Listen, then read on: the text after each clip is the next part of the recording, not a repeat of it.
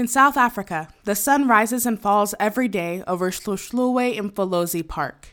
One of the oldest Big Five wildlife sanctuaries on the continent, the park is home to some of the most historically loved but hunted animals in the world lions, leopards, black rhinos, African bush elephants, and the African buffalo. All five of these animals are classified as either near threatened, vulnerable, endangered, or critically endangered on conservation lists, and are luckily receiving some much needed protections at this wildlife refuge. As the park's website puts it, the land is old, the culture is rich. And the culture isn't just rich because of the animals and landscape that can be found there, but also because of the people who have lived on, cultivated, and called this land home for thousands of years. And just like people in other parts of the world, South Africans are fighting to keep their land rights by advocating against environmental injustice, climate change, and corporate takeovers. Today, we're going to follow the environmental justice movement to South Africa starting less than 20 miles away from Hluhluwe Mfolozi Park in a rural village called Somkhele, where activism began to stop the expansion of a Tendele coal mine.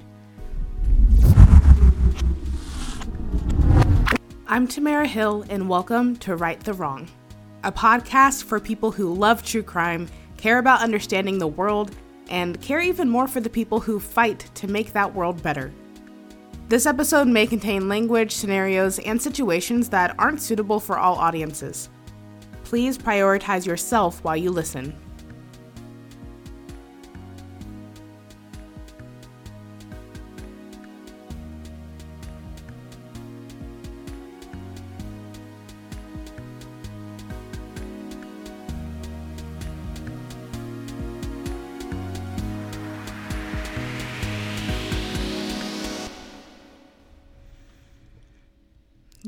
Of October 22nd, 2020, was a normal night for Fikile. And as usual, she prepared dinner for her grandson, who was out front playing with the dogs and a couple of friends. As the podcast, Boots on the Ground, behind South Africa's national headlines tells us, Fikile talked on the phone with her close friend, Victor Longa. As devout a Christian as she was a grandmother, she was enjoying a gospel song Victor had called to tell her about and play for her while she cooked. It was then that the night took a turn, with Victor on the other end of the receiver and Fikile's grandson outside to hear the commotion, both unable to see the violence or act to stop it. Multiple reports explain, though with some discrepancies, that three to four men arrived at Fikile's house, asked her grandson and his friends where she was because they wanted to say hello and greet her. Then they entered the home, fired six shots and fled the scene. While her grandson and his two friends were left physically unharmed, Fikile was killed, in what many call an assassination.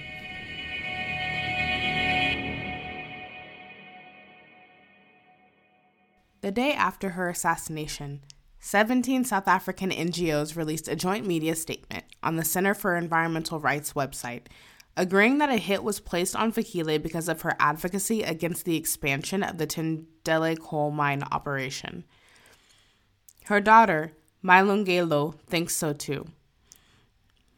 Malungelo and these NGOs claim that before she was murdered, Tendele was pressuring the Mfolozi Community Environmental Justice Organization, also called MCJO for short, to agree to drop their lawsuit concerning the expansion of the Tendele coal mine the expansion required the relocation of 21 families in Fikile's community from their ancestral lands, where their families had lived for generations.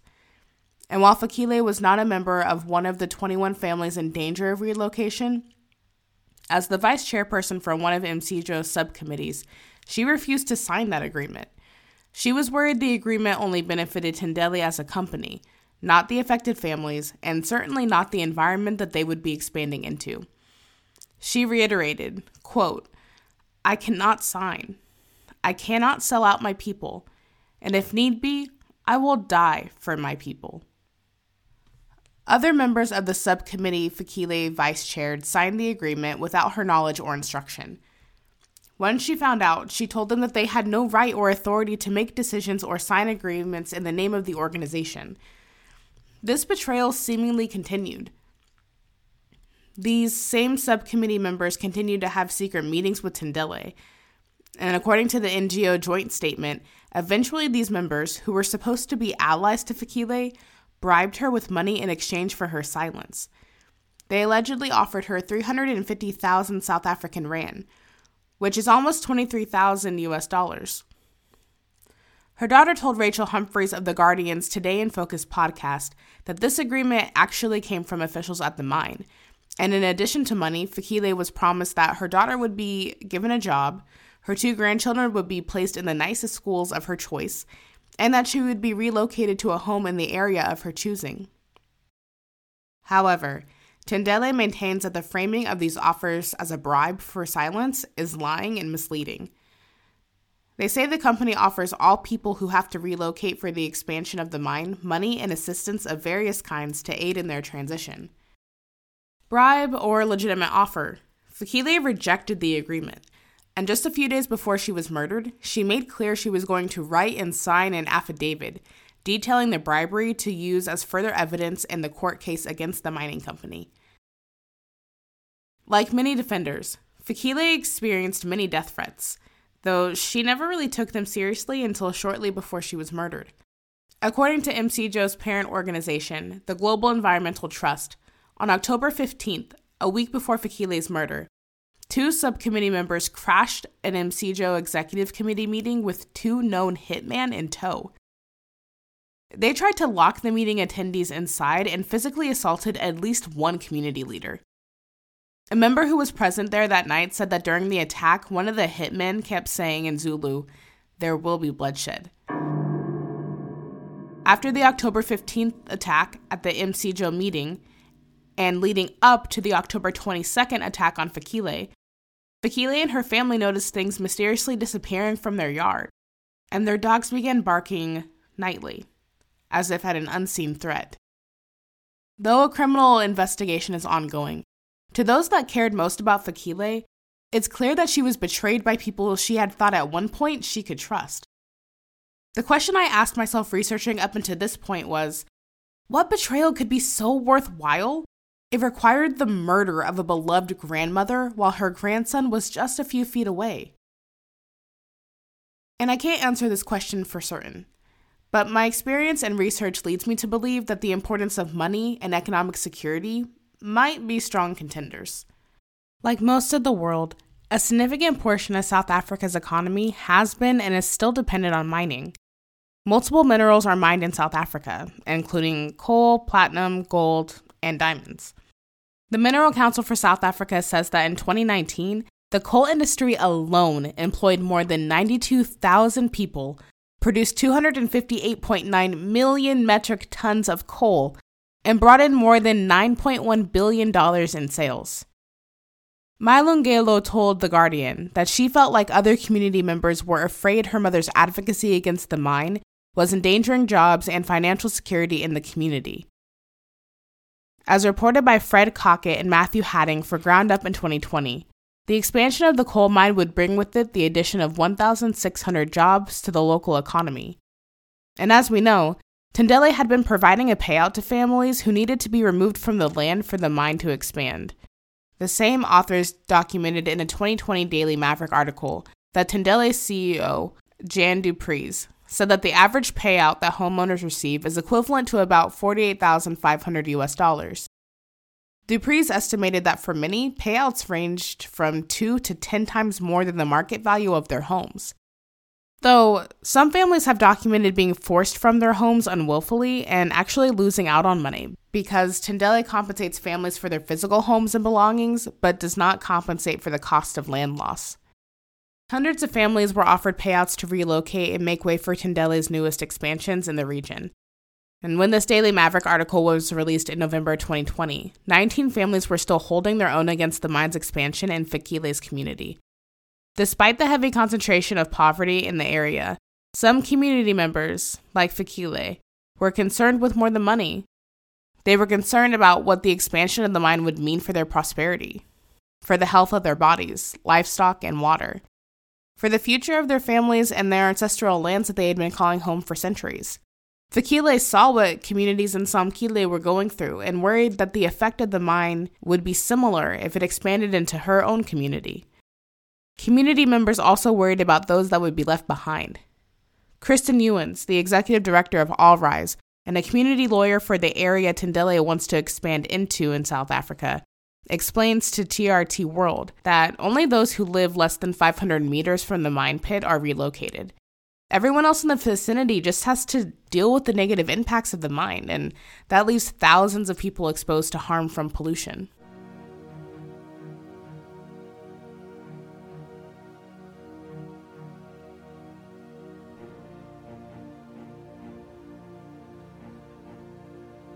In a report that Human Rights Watch calls scathing, the South African Human Rights Commission details the socioeconomic impacts of mining in local communities. The commission used a national hearing process, visited communities, and listened to the testimonies of various people in South Africa who have been affected by mining. I'm going to read you a short excerpt from their conclusion. Quote Overall, the mining sector in South Africa is riddled with challenges related to land, housing, water, the environment, and an absence of sufficient participation mechanisms and access to information. End quote. They also stated that issues faced by mining communities are made worse by, quote, noncompliance, the failure to monitor compliance, poor enforcement, and a severe lack of coordination amongst government stakeholders. End quote. Those who spoke on their experiences told the Commission stories of rising respiratory illnesses from pollution, in addition to the loss of their land, leaving them without their heritage and their main source of income. Many farmers said that the environmental impacts were plenty, including polluting water, livestock, and crops. Some farmers told GroundUp that the coal dust turns their white chickens gray and the intestines of their goats black, which I think provides some much needed imagery. One villager told the Daily Maverick that when the mines expanded to new communities, Families actually have to dig up the graves of their loved ones and move the bodies with them if they want to keep the dead close to the living family, which in Zulu culture is extremely important. And while there aren't any quantitative studies that have been done concerning these issues, these concerns do echo what the Global Environmental Trust and Human Rights Watch heard while investigating impacts of mining in the region as well. And on this podcast, we believe people when they say they are hurting. The one year anniversary of Fikile's murder came and went with no arrest and no justice for the activist, who, according to various sources, was either 63 or 65 at the time of her death. MCJO and other organizations, with All Rise as their lawyers, have two court cases in the works against Tendele. The first one calls for Tendele to stop their Somkhele mining operation until they obtain specific licenses and permits, like environmental authorization a waste management license, planning approval, and heritage resource permits to relocate graves. On February 9, 2021, that appeal, one of the cases that Fikile risked her life for, was dismissed by the Supreme Court of Appeals, under the grounds that the organization suing didn't note specific Tendele activities that would have required an environmental authorization. Refusing to give up the fight, all Rise filed an appeal to have their case heard at the Constitutional Court instead, and they're still waiting for a decision on that appeal.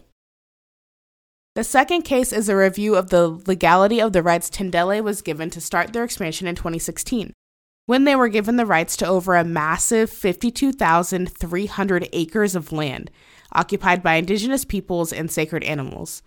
MCJO and All Rise claim that the rights given to Tendele were not properly acquired and that the company misled the court about their expansion intentions.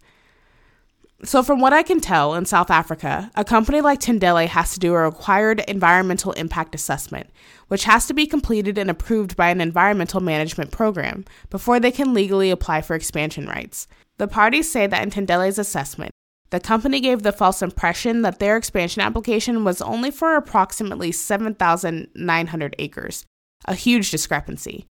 Among other issues, they also claimed that during the process, Tendele and its environmental consultants didn't properly identify and assess all of the potential socio-economic and cultural threats and impacts their expansion might cause.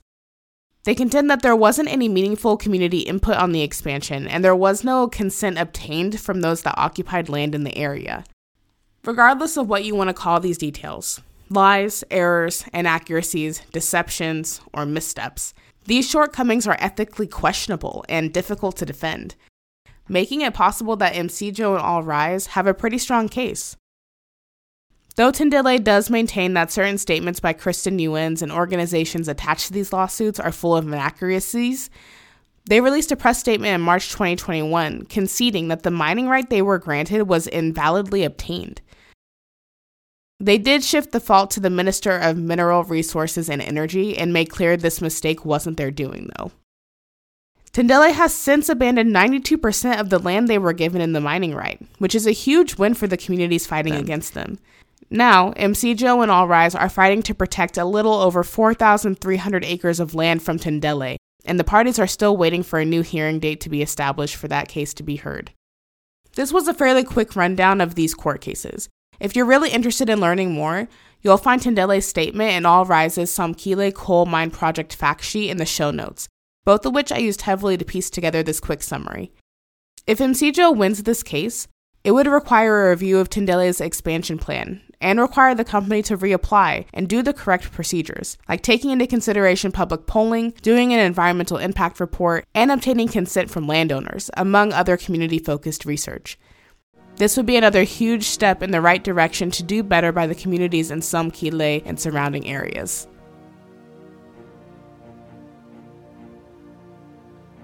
While Tendele continues to deny any wrongdoing or connection to Fikile's murder or related violence, it doesn't change the fact that activists in mining communities in South Africa are being targeted, harassed, hurt, and murdered.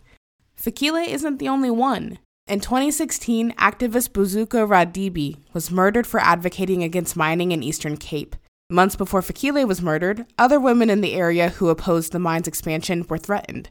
According to GroundUp, one received a threatening text. I'm going to read the text with a couple corrections to the grammar so it's easier to understand. If you are stubborn enough to not move, we will shoot at whomever is at your household so that you could all starve. And do not forget, we know where the breadwinner works. Another woman's house was hit in a drive by. 19 rounds were fired into her home while her family was getting ready for bed. The Human Rights Watch 2019 report, We Know Our Lives Are in Danger, also states that several community activists opposing the Tendele mine expansion experienced threats, physical attacks, and damage to their property that they believe are connected to their activism.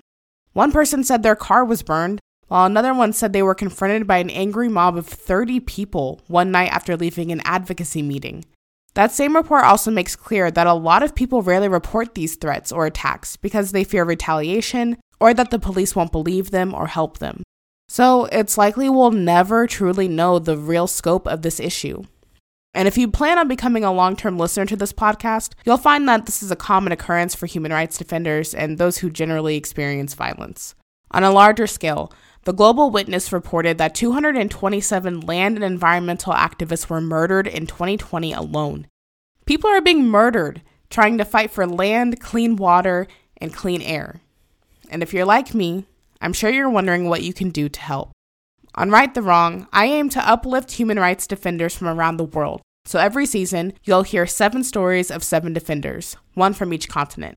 But because Antarctica has no permanent human population and is facing the detrimental impacts of climate change, I'll be spotlighting environmental rights and climate justice advocates instead. And while there will always be opportunities for you to be involved in environmental rights within your own community, I'm going to try to provide ways that we can be involved and support the communities of the advocates whose stories I'm telling. And keep in mind that this is never an exhaustive list. You're free to do your own research, but these are possible places to start. First, if you want to help the environmental justice fight in sub Saharan Africa, consider following Greenpeace Africa and signing their petition to push against environmental injustice. They estimate that over 180 million people in sub Saharan Africa could die from climate change by the end of the century. When you sign their petition, you're pledging to support accelerating the shift towards renewable energy, phase out coal as a source of energy generation, and stop all new investments into nuclear energy in the region. Their petition goal is 2,000 signatures, and they still need almost 1,500 more. Second, in both the previously mentioned Boots on the Ground episode called Murdered Over a Mine and in the Guardian's Today in Focus episode, The Murder of Fikile, the woman who took on a coal mine. You can find testimonies not only from Malungelo and Kirsten Youens, but also other people close to Fikile and this case. I think both episodes are really well done, and if you want to listen to more insight on Fikile's murder, they are great podcasts to listen to after you finish this episode. Next, consider contacting, following, or joining any of the organizations that are working to keep Fikile's name and fight alive like the Center for Environmental Rights, Earthlife Africa, Women Against Mining United in Action, or GroundUp, to name a few. If you're specifically interested in the ongoing court cases against Tendele, connect with All Rise. These organizations have many opportunities for engagement, virtually, in person, or financially. Even just signing up for their newsletters is a great place to start. And while those of us who are not African or do not live in these communities should enter these spaces with open hearts, minds, and ears, many organizations are open to receiving support and passion from people of all walks of life. That's the beauty of rights. They don't discriminate, and anyone who cares can be welcomed to the fight.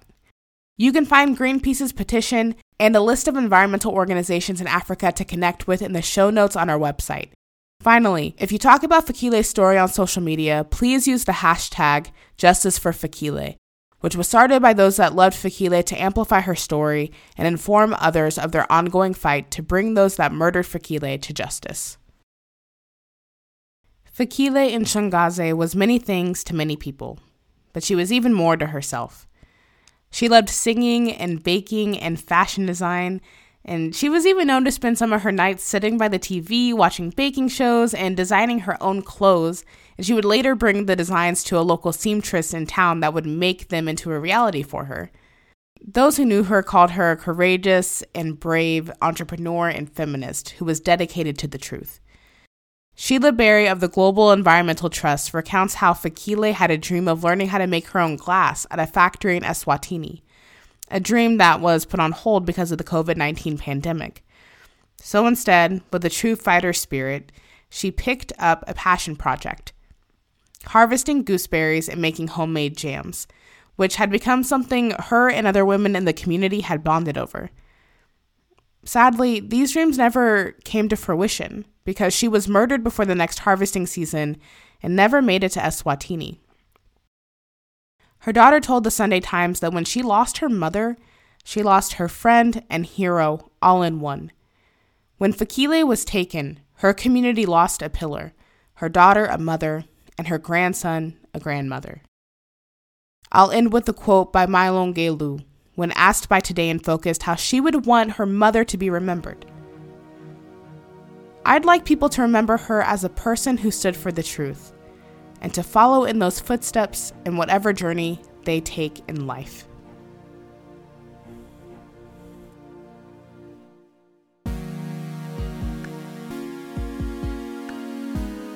This podcast is researched, scripted, edited, produced, and hosted by me, Tamara Hill.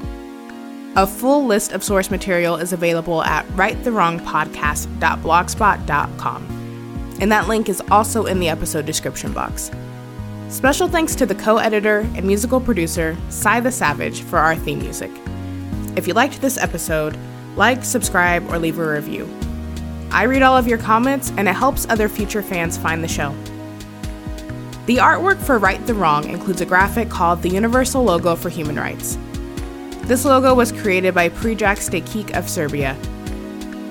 The logo is open to be used by anyone at no cost to promote and protect human rights. Read more about and get access to this logo at the United Nations Office for the High Commissioner of Human Rights website. I'll be back in two weeks with a brand new episode.